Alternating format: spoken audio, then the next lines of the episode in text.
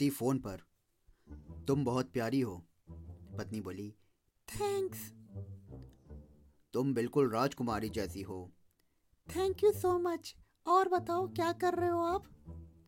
आ, कुछ नहीं मैं खाली बैठा हुआ था तो मैंने सोचा कि कुछ मज़ाक कर लू।